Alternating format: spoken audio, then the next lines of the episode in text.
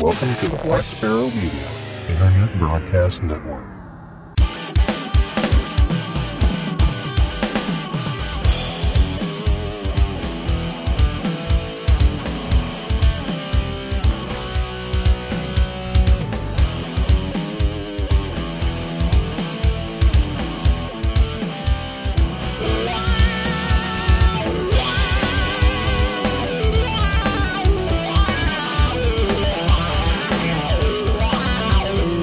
Listening to Linux in the Ham Shack. LHS is a podcast about Linux, open source, and amateur radio for everyone. Now, here are your hosts Russ, K5TUX, Cheryl, W5MOO, and Bill, E NE4RD. Well, hello everybody, and welcome. You have tuned in to episode number 505 of Linux in the Ham Shack, the most terrific amateur radio podcast on the internet. And we're glad to have you back after our three week hiatus uh, with Hamvention in the middle. And we're going to jump into that here in a second. But before we do, let's go ahead and introduce ourselves. Cheryl, W5MOO, is on assignment for one more week. She'll be back next time around. I'm Russ, K5TUX. And I'm Bill, E NE4RD. All right. So, well, two thirds of its are back anyway. And uh, that's enough to put out an episode for sure. So let's go ahead and do that. We've come to our short topics episode because the last one we did was our over the air and, uh, or on the air rather, and uh, portable ops deep dive, which uh, we got some good feedback about. So we should get into our short topics, but we have one sort of medium length topic to hit, and that is this past, well, not this past weekend. Well, I guess it was this past weekend because this is the weekend. So, so Hamvention was last weekend, and uh, I guess we should probably talk a little bit about it before we move on to other things. I I don't really have a lot to say about it that I didn't say about the last Hamvention, other than it seemed like attendance was lower. I have the numbers come out yet? Uh, the numbers have not officially come out yet, although you know I'm still seeing that thirty thousand mark is uh, kind of the uh, the what they're saying. All right, so that's that's probably in line with what it was last year. It was what thirty two thousand or something in twenty twenty two. Yeah, something like that. You know, they do base it on like ticket sales and ticket turn-ins and stuff like that. So it's uh, it can be like you know plus or minus. Yeah, some some random number, but I did notice, or at least it felt like the attendance of exhibitors was lower. Do, do you concur with that? Yeah, it definitely seemed like uh, we had some holes in our building that weren't filled. And then just kind of casually walking around, there was just seemed to be a little bit lighter in building one than uh, previous years. Although I think some some people took up more than one booth, um, which maybe added to the kind of wide open feeling a little bit. Um, but uh, yeah, yeah, I definitely felt uh, a little a little less attended uh, uh, vendor wise. Yeah. I think uh, as far as traffic to our booth, it felt like it was a little lighter. Normally Saturday's like the heavy day, but it felt to me like Friday was the heavy day this time. And the weather was good, so that didn't play a part in you know any lack of attendance that, that I think we could attribute to weather. Uh, it was actually quite comfortable and very little rain. The rain happened overnight, so uh, overall, I think it was good. I I kind of like the new booth setup with the sort of inviting people in. Um, I don't know that we're going to continue with doing that, but there there were a couple of instances with uh, people who don't know what personal space is. Um, but I think you're going to find that in any situation, really. Uh, but for the most part, I think it worked out pretty well. Cheryl was a little bit at a loss trying to figure out where to be.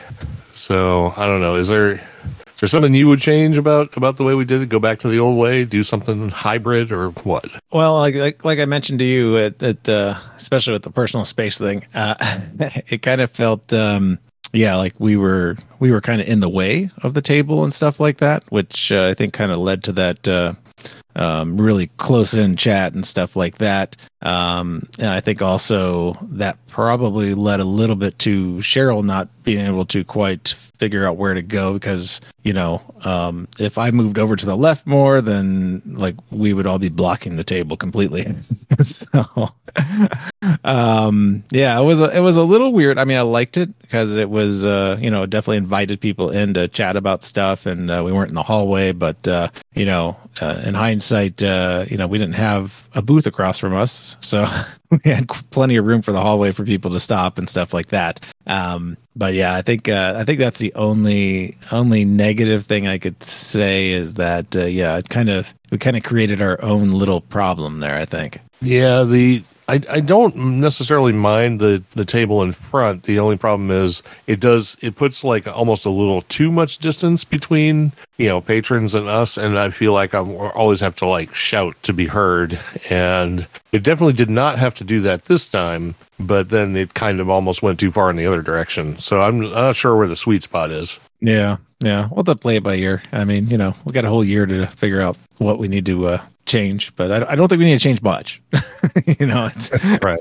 I think you had just the right amount of uh, stuff uh, that you brought. Um, obviously, we didn't need the fan this time at all because uh, the weather was amazing. So, uh, other than the fan, I think I think you had the right the right items there. Um, yeah, that, that, that's about all I could say about the booth itself. Um, but yeah, it looked great. I think it looked fantabulous. Yeah, I think the two TV thing worked out well again this year. I think the fact that both of them worked helped out a lot, and uh, I like the fact that we had a lot of live demo going on at the same time. Plus, we were able to, you know, kind of switch it out if we needed to, choose different things, show show different options, or even demonstrate software that people had questions about. Um, but also having your live station up there was really nice, and yeah, overall, I think I think the setup is good. The layout, you know, is pretty good. Obviously, needs a little bit of tweaking. Uh, I think it was generally uh, advantageous for everybody to to be able to see what we were showing, and uh, I think the booth did really well. The visitors were uh, engaged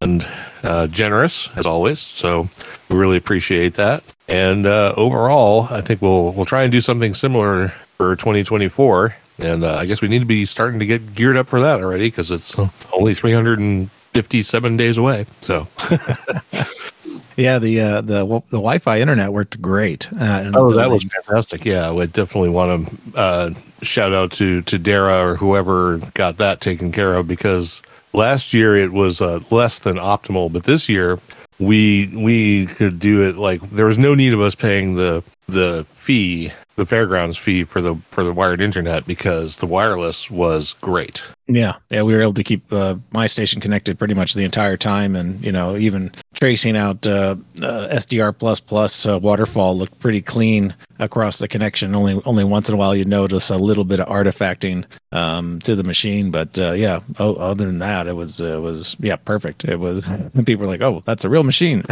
it's like yeah, it's it's actually connected to the radio and everything. Worked some FT8 while we were there, so uh, all that worked as well. And I mean, you you technically could have brought up your station too, right? So uh, you know we could have had that going with your uh, grid tracker and everything else. Oh, uh, except you don't have it hooked up. Never mind. right, I had everything powered off. But, but other than that, yes, I could have. So maybe next time I'll keep my station online as all that too. But we had we had a house sitter and there's enough chaos and confusion in the house as it is, and I didn't know what the weather was going to be like here, anything like that. So, and our and our trip was extended since we started off in Kentucky for a couple of days as well. So, I thought it best to be safe and just power everything off and disconnect stuff. So yeah, perhaps not next time. yeah, probably. Um, the only thing I wanted to go back on a, on attendance was I, I really think that um, um, we were hurting with uh, traffic in Building Five because there really we really didn't have a, a decent anchor in that building. So there wasn't a lot of incentive for people to come in there and visit all the booths. Um, we did have our neighbor; they moved to Building Two. That's uh, Ham Radio Deluxe. Uh, they got a much larger space over there in Building Two. At least it looked larger. Yeah, I think they still had two booths probably accounted for, but I think they got a little extended space since they were in that uh, that corner that was opposite of where uh, Tom W5 KUB was in the previous year. And of course, uh, you know, there were some people we didn't see. We didn't see Tom. He was not there. A lot of you probably saw his online, his live live live coverage with remote uh, stations coming in with uh, live video of uh, of the Hamvention and stuff like that from uh, Jeff and all those guys. So that was that was kind of cool to kind of go back back and and watch that from uh, from the perspective of uh, the other areas and the the flea market and stuff like that. Which I I never get a chance to go out to the flea market. I probably probably haven't been to the flea market at Hamvention since Darris or since uh, uh, it was over at the other place in Trotwood. So yeah, I was. Uh, it would be nice if we had somebody somebody a little bit bigger in there. I mean, HF Signals was in there across the uh, across the way from us, and that does spark a little interest, uh, you know, with the UBITX and and everything else. So it was nice to see them there because I don't think they've been to the Hamvention before, not that I can recall. Um, we still had uh, TAPR down the hall from us, so that that did bring a little bit of traffic in there. But I think last few times we've had like at least a parts vendor was in there, you know, selling you know uh, electric, you know, whatever cables and ends and stuff like that, and they took up a big section at the uh, the one end of the building, and that tends to bring people in, you know. So um, I think really, if they could do anything for that, they need to do something with Building Five. Um, I did speak with uh, Neil about that, and he was saying uh, uh, W8VPG, W8VPG, right? Is that right? W8VPG, something like that. I never get his call right. Everybody knows Neil. WA9 VPG, right? WA9 VPG. That's it. and uh, he was he was thinking that they could possibly move the stem into uh, Building Five and give them a little bit more elbow room, which uh, would bring a lot of the younger traffic and stuff like that into the building, uh, which would be interesting. Um, but uh, but yeah, I don't know. I, I, think there there definitely needs to be something done with the little curation in the buildings to ensure that uh, the traffic is pretty evenly evenly accounted for in all the buildings because uh, I did hear a lot from the vendors and stuff like that, and they they of course said it was a great show for them and um, definitely up from the previous year and stuff like that. So um, it would it would just be nice if uh, yeah building five could get just a smidge more uh smidge more traffic uh kind of organically with uh you know a few you know specific vendor placements in there yeah, absolutely. Because I think we used to have like Palstar or something like that across from us, and there was a there was a weather station vendor on the other side. I don't know if they were there this year or not. Um, yeah, there was definitely some stuff that brought in more people that we did not have this time. But overall, I think it worked out pretty well. Yeah, but everyone was glad to see Kenwood back. Yeah, Kenwood was back. They did have a smaller booth, but uh, they still uh, still were there showing their wares. So um, I like Kenwood, so that's that's good. Um, I didn't didn't stop through there. I just saw their booth. That was basically it. any uh, any um, any specific visitors or anything else like that you want to mention? Oh, I don't know. We had visitors. Lots of lots of our supporters were there for sure. Lots of people who uh, said they listened to the show and um, pretty much just uh, drive-bys in a lot of cases. Uh, Don KC9ZMY was there, but he's always there. yeah, KJ5T uh, was there, right? KJ5T. Yep, he hung out with us for a while. Um, um, I just thinking, oh, Tom N4HAI. Yeah, there. N4 ha. Yeah.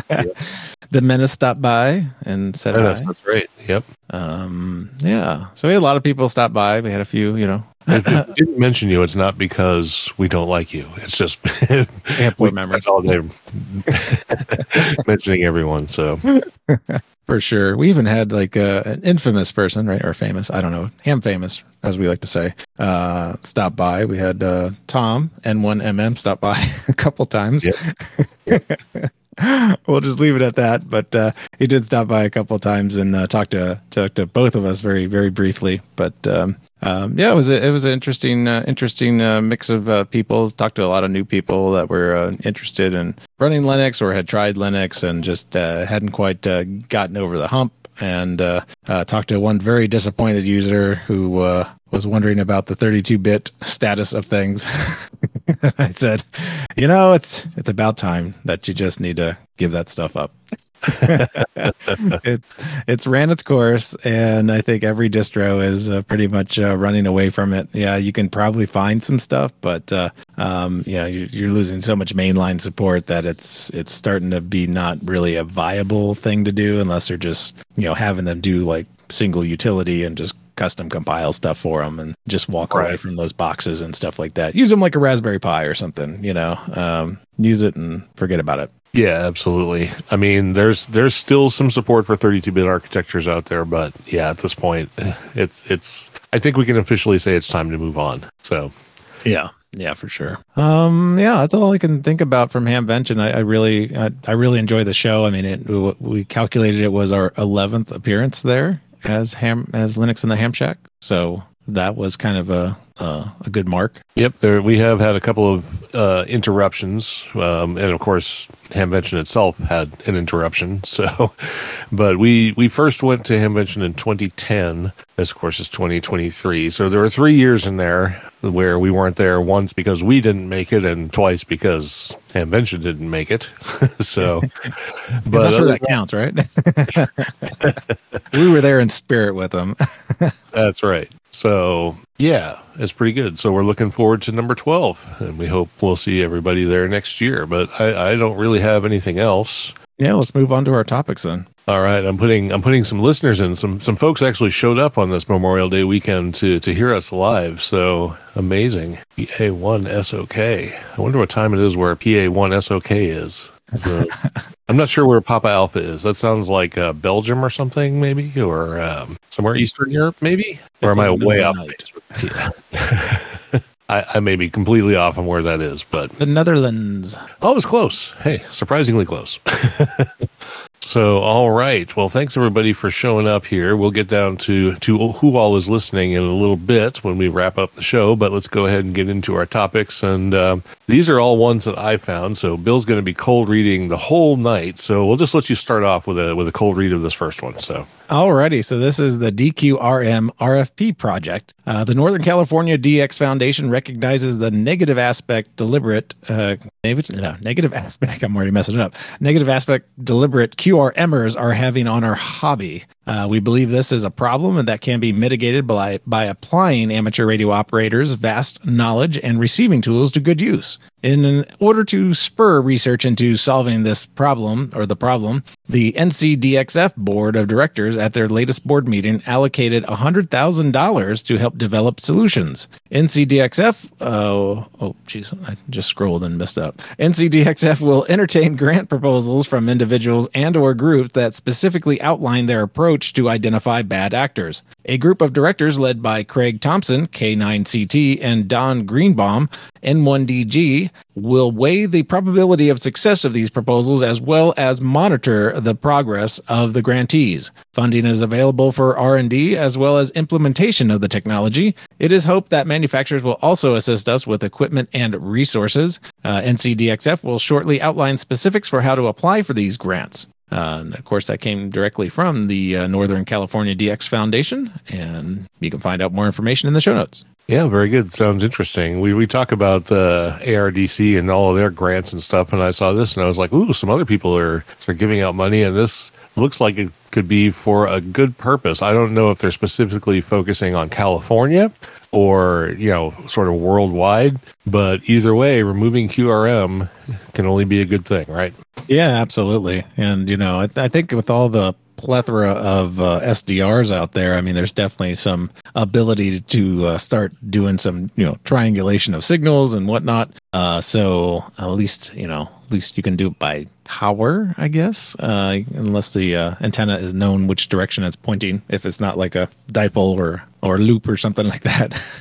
yeah, very good. So put everybody's going to get their fox hunting skills put to the test and get paid to do it. So there you go. All right, moving on in amateur radio topics. I, I, think we declined to say that these were amateur radio topics, but it should be obvious at this point.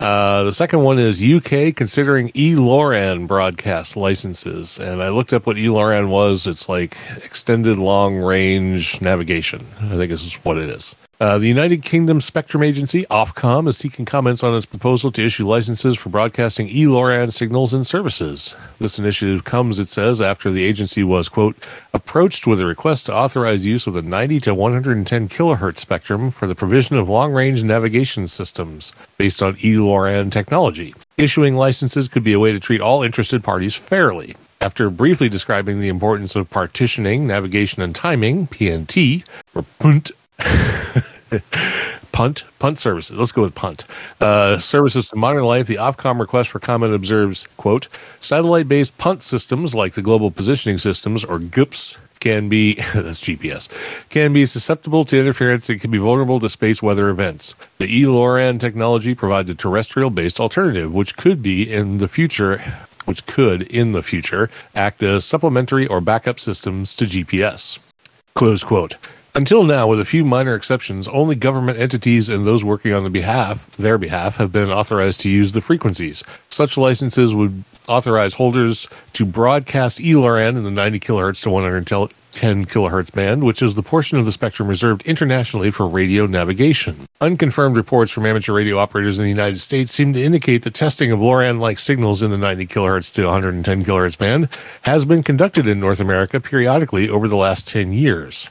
While a national strategy for punt has been promised for years and is yet to be published, a cross government punt office has recently been established. The UK is in a great position to lead the world on resilient punt, quote unquote, said one observer at the recent Royal Institution of Navigation event, the Royal Institute of Navigation. Wow.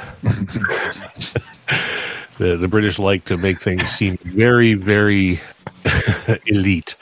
Um, Quote, Britain could be the world's leading producer of resilient tech stacks that includes ELORAN transmitters, receivers that use GNSS, ELORAN, and other signals or phenomena. Wow, we're transmitting phenomena.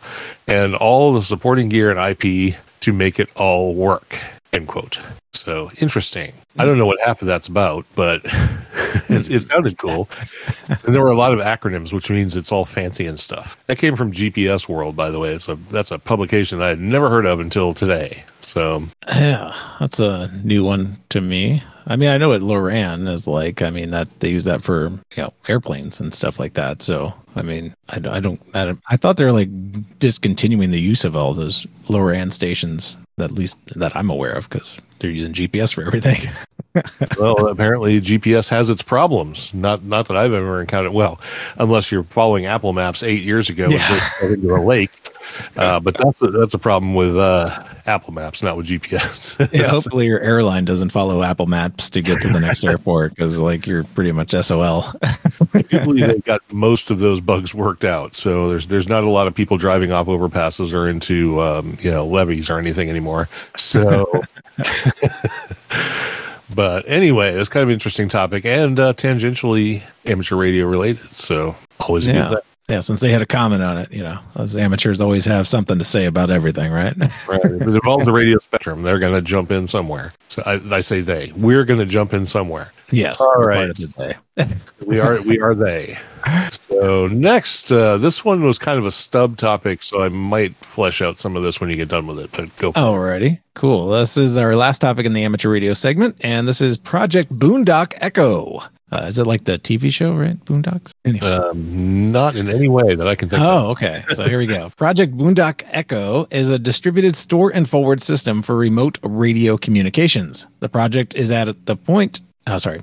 The project is at a point of pre beta testing where devices will be sent out to a couple of people for two weeks of testing. After they find some bugs and make the necessary fixes, they'll do a limited run of 20 or so units that will go out to beta testers. If you're interested in participating, head over to the project page and drop them a line. Licensed, licensed amateur radio operators only at this point, please. Uh, the project uses commercial off the shelf handheld radios and a microcontroller based internet gateway to receive and store messages on a server where they can be queued for playback locally or through a remote repeater. This solution allows increased communication in mountains, mountainous terrain and with limited capital expenditure. Radio operators can capture traffic during a pileup, monitor multiple frequencies of interest, and replay important messages. The proof of concept for the Boondock Echo is complete. The project's goals, including several stretch goals, are implemented and working. Denoising, text to speech, speech to text, messaging queue or message queuing, half duplex communications, user interface, etc. And this came from Hackaday. And of course, we also have the uh, GitHub linked in the show notes. And what do you have to add to this? Well, I just wanted to say that there's a bunch of information on the GitHub page, including YouTube videos that sort of explain this thing. But it's basically like hooking a radio to a small, um, I don't know if it's a Raspberry Pi, but something similar where it can just be opened up to listen sort of wideband, like on an SDR, to multiple frequencies, or just be listening to specific frequencies and sort of capturing and aggregating all of the transmissions for replay or you know data mining or whatever later uh, so that you don't miss anything is kind of the idea. To uh, enhance emergency communications or uh, just help with um, ferreting out a bunch of simultaneous signals that would be hard to distinguish with uh, you know a single operator or something like that. It doesn't look like the code is for linux specifically but it is open source. It's uh, posted on github obviously. And there's a lot more information there and a lot more to this article. So just wanted to flesh it out a little bit Yeah, that sounds good. Sorry, I was just looking at the code real quick to see what it was. Yeah, no problem. Is it all like uh, looks like C maybe? Yeah, looks like C. I, I saw stuff in there about building with Visual Studio and blah blah blah. blah. So I mean, it's not uh, not a Linuxy thing necessarily, though.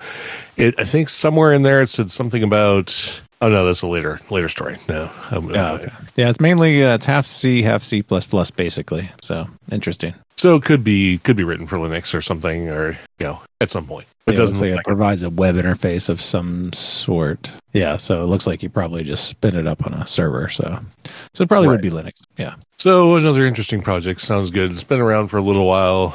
Obviously, they've been crowdfunding and stuff, and now they're getting to a point where they're looking to uh, to release and beta test. So I'm sure we'll be hearing more about this in the future. Yeah, interesting. All right, and now we're moving into some open source topics, and the first one is Wine and Wayland take another step closer with more code merged. The Wine Wayland native drive to support running Windows applications directly atop Wayland rather than having to go through X11 X Wayland remains a work in progress, but it's great to see more code being upstreamed. Hopefully, by the Wine 9.0 release in early 2024, there will be solid native Wayland driver support. This merge request introduces the driver mechanism to handle dynamic events from the Wayland compositor using WL underscore output events as the guiding use case, i.e., we want to update the Win32U display settings with the host setting when the host settings change. In this design, we created a dedicated thread to read and dispatch Wayland events received from the compositor. If a Wayland event handler wants some code to be run in the context of a particular um, HWND, not sure what that actually is. There's no clarification on that one. Uh, thread, it can add an interval event to a custom queue we have for each GUI enabled thread. The process events driver callback processes internal events from the queue. In order to wake up waiting threads, we use a pipe to notify about new internal events, with the read end acting as the thread's host queue file descriptor. Holy crap, I didn't realize there was all this tech doc in here.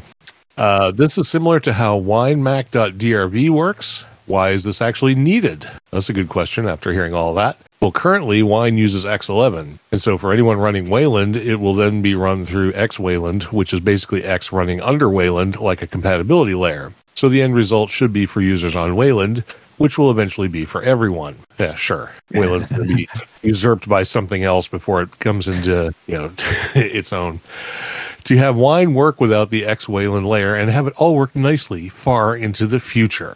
Sure. Okay. Well, might- you know, might my uh, sense my uh, my doubt, but well, you know, I hear more and more, and of course, this came from gaming on Linux. Didn't want to miss that. Um, I hear more and more that uh, you know, yeah, X is dead. X is dead. Um, there, there's been no significant updates to X, and that's kind of like the the problem. right.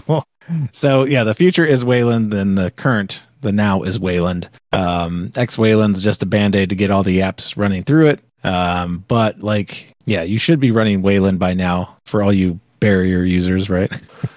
Has that ever been fixed? um, but uh, yeah, yeah, X is X is essentially essentially dead. so Yeah, probably dead for some time, but Wayland hasn't exactly been stellar. And like I said, you know, I'm still using Barrier, and I asked if they fixed that problem. Have they fixed that problem? I have no idea. Yeah, I don't either. So until Barrier supports Wayland or the other way around, uh, still using X. Okay. Yeah, I think I'm still running X. Oh my god, I'm I'm just as evil. I'm still running X because I'm still running Barrier. So yeah, I'll have to look at that. Anyways, uh, our next story is a video game one. Oh, we're just gonna keep on gaming here. Look at this. Gaming. Uh, N- yeah, Nintendo hits Valve with DMCA against the Dolphin emulator release. Ooh. Back in March, the plan was announced for the Wii and the GameCube emulator Dolphin to be to release on Steam, along with some useful Steam features, but now that seems unlikely to happen. The Dolphin team has now announced that their Steam page was taken down, as Nintendo sent a DMCA takedown notice to Valve about it. Here's the statement they released. it is with much disappointment that we have to announce that the Dolphin on Steam release has been indefinitely postponed. We were notified by Valve that Nintendo has issued a cease and desist citing the DMCA against Dolphin's Steam page and have removed Dolphin from Steam until the matter is settled. We are currently investigating our options and will have more in depth response in the near future. We appreciate your patience in the meantime. Such a shame. I'm, I'm assuming this is their yeah, commentary. you're back out now. Yep. Yeah, back out. There you go. Such a shame. Why now, though? Dolphin has been around since 2003 for GameCube, adding basic Wii support in 2007. So Dolphin was there during the time the Wii was still being fully supported. Nintendo only Oh, sorry. Nintendo also only went after the Steam page, not the project as a whole, as it can still be found on GitHub and the official site. According to a comment from the Citra developer on Reddit, it's due to Dolphin including decryption keys with the project. Really, it's not going to do Nintendo much good. It's put Dolphin all over the all over the news, and even more people will now know about it and end up using it. And this came from Gaming on Linux as well. How about that? Someone was in a gaming mood today. I was in a gaming mood, yes. but there there were also not a lot of other topics. So. and then, you know, it's open source. It's talking about Steam and stuff, so good stuff, I guess. Yeah, yeah. I've I've actually I think I've used the Dolphin emulator once too. I, I haven't I don't think I have it installed right now, but I have used it in the past and it, it did work pretty cool. All right. I have not used it, but I I've used other Nintendo emulators. So well, maybe it is Dolphin in the back end. I don't know. Could be. So It I don't a lot probably of. E stuff though. It's on your retro box, right? Whatever your uh, retro game Yeah, but well, yeah, I guess the I guess the GameCube emulator must use it. I don't have uh, I don't have an emulator for Wii, but I do have one for GameCube. So yeah, probably is Dolphin. probably is. All right, so this next one, yeah, okay. Strap in, I guess. Uh, Microsoft has made Azure Linux generally available. After using Azure Linux internally for two years and running it in a public preview since October 2022, Microsoft this week finally made its distribution generally available.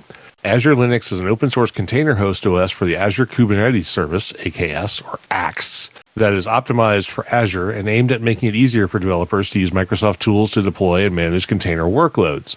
According to Jim Perrin, Principal Program Manager for Microsoft Azure Linux, Azure. Uh, Azure Linux allows us to have a very defined, very opinionated Azure focus and to tune the components of the distribution to be exactly what we need to support a container host.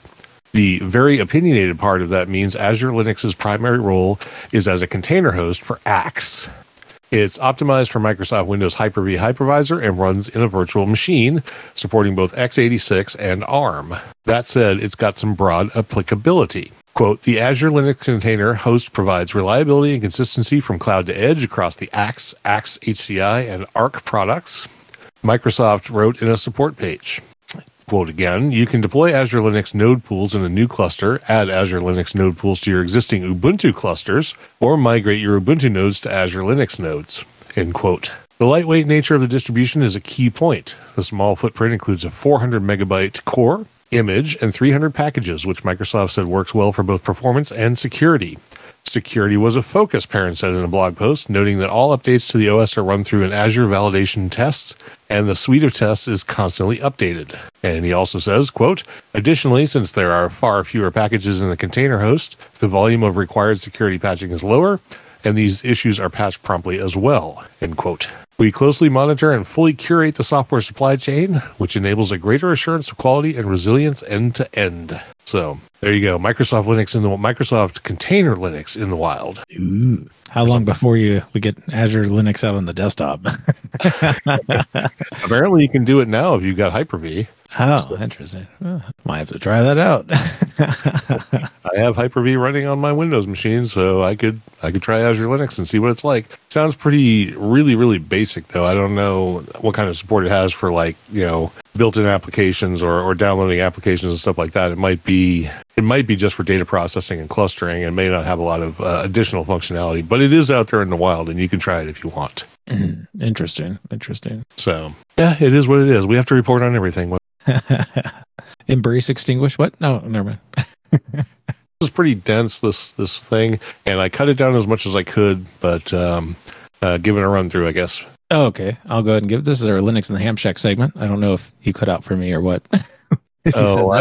I, I did say that. Did I cut out for you? Yeah, you were out for just a second, so you came back in. Anyway, yeah, this is a Linux in the Ham Shack segment, and this is the Wavelet Lab USDR or micro SDR is a tiny SDR with web-based interface. Uh, Boston-based Wavelet Lab is aiming to bring a software-defined radio to a broader audience, combining a drop-in M2 M.2 SDR radio module with a browser-based interface, complete with the ability to quickly share recordings and even the radio hardware itself with friends and colleagues. Quote, uh, USDR is an embedded software defined radio board that targets ease of use and collaboration, end quote. Its creators claim. Quote, the USDR plat- web platform makes software defined radio accessible to everyone, providing an easy starting point from which to learn and prototype, end quote. The WebSDR platform itself is designed to offer all the features commonly available with the desktop software defined radio applications, including tuning, spectrum analysis, IQ recording, and decoders, including FM radio. In addition to being able to share recordings, Wavelet Lab promises to support sharing a single USDR device among multiple users through its cloud platform. Quote, we developed USDR, a straightforward hardware solution that leverages web USB technology so you can operate it through your web browser, which efficiently eliminates installation, configuration, and compatibility hassles, end quote. The USDR module itself is based on a compact M.2 2230 layout with an with A key and E key compatibi- compatibility, built with components on on the top side only to reduce its overall height. The device has a Lime Microsystems LMS 600 or 6002D SDR chip with full duplex receive and transmit uh, and includes a clock stable to claim to a claimed 0.5 parts per million. Uh, Glue Logic is provided on an, an AMD Xilinx, Xilinx, sorry, Xilinx Artix-7 field programmable uh, field programmable gate array or FPGA with an MHF4 connectors for external antennas. Uh, the company is preparing to launch a crowdfunding campaign for a USDR hardware and associated WebSDR platform on CrowdSupply, with interested parties advised to sign up for notification when the campaign goes live. Uh, for those who are already well versed in SDR technology, the USDR module can also be used with GNU Radio and SoapySDR compatible software. And this came from Hackster.io. Hmm, interesting. I don't know if you want your uh, your web your web SDR to be transmitting if it's open. So you'd have to lock that puppy down. Yeah, you you hit on one of the two main points that, that I took out of all the the gobbledygook in the middle. There was the fact that this is a transceiver, not a receiver, and that it currently or will support GNU Radio and SOAP SDR. So there therein lies all the open source stuff. You don't even have to use all their their web based UI stuff if you don't want to. You can use applications you're already familiar with. So it still might be a good option for those who are trying to get into SDR without understanding all the underpinnings of uh, the technology and stuff. So, so it can be used in both ways, and I think that'll be beneficial. So that that's all we've got for topics for tonight, which I guess at this point is probably a good thing since I seem to be dropping out. But um, I guess uh, we move on to the next thing, which would be announcements and feedback. And since Hamvention is over, our announcements are are like non-existent at this point. Uh, other than hopefully we'll be recording on a regular schedule at this point going forward, and uh, no feedback that I could find. I went through uh, all the all the YouTubes and the emails and all that stuff, and uh, didn't find anything. So Oh, I thought No, you said you I- had some feedback from the last episode. did I have some? Oh man, because I couldn't find it in my email. Oh, okay. Well, maybe uh, we'll find that and go over it next next time.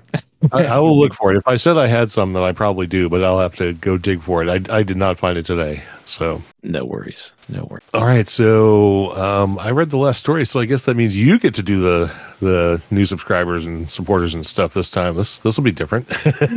Yeah, so this is our new subscribers, new supporters, and live participants.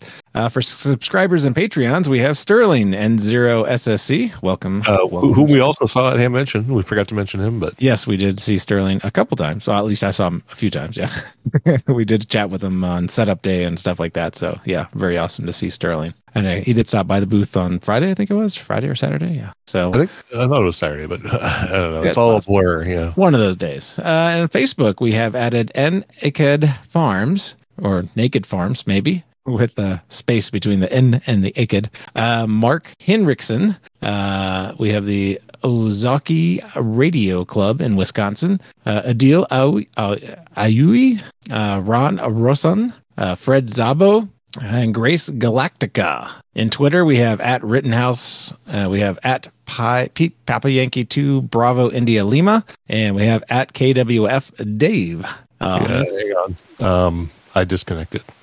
um, just go ahead and I'm I'm assuming since you were connected that Alistair has it all. Um, yeah, yeah, yeah. So it hasn't he hasn't disconnected? So yeah, All right. So okay, we'll just play. continue where. Instagram, we have uh, Papa Yankee Five Yankee Mike. Uh, on as well, we have um, lu8ye underscore radio dot club dot de dot andes. Uh, on Mastodon, we have Iamo Echo India Seven Lima Charlie, uh, Zilvis Lima Yankee Two Sierra Sierra, and sixty four Mike. On YouTube, we have William Whiskey Charlie Eight Kilo and Al Rubio. On the mailing list, we have Ken, Kilo 9, Lima Delta Oscar. And on Discord, we have, oh, we have a whole bunch on Discord. Welcome, everyone. AB8RG, Greg, uh, W8ALZ, Brian, Incog, GSP, S. Pud Gunman, Spud Gunman, Spud Gunman, like I guess a potato spud gunman, uh, Abbott, uh, KD8IOU, Brian, Demon Sleeve, Peyton, Stocking, PA1SOK, who joined us briefly uh, as a live participant, uh, William, WC8K, uh, NSGIXGZ6765. Got to fix that name there.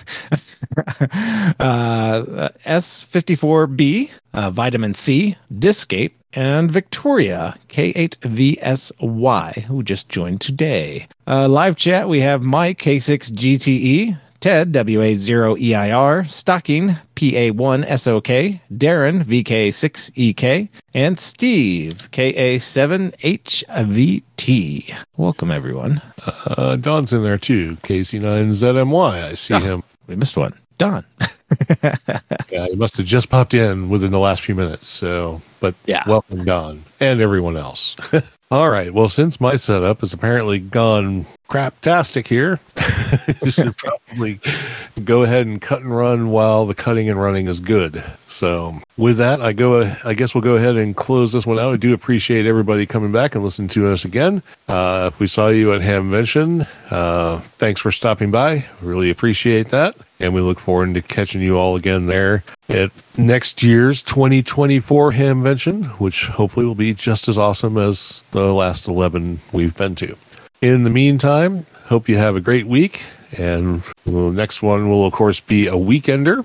So uh, make sure you have your drinks handy and uh, be in some comfortable place, uh, hopefully where the weather's good. And with that, we'll go ahead and wrap this one up, and we'll catch you next time. This has been episode number 505 of Linux in the Ham Shack. And for the on assignment, hopefully for the last time in a while, Cheryl, W5MOO, I'm Russ, K5TUX. And I'm Bill, E NE4RD 73.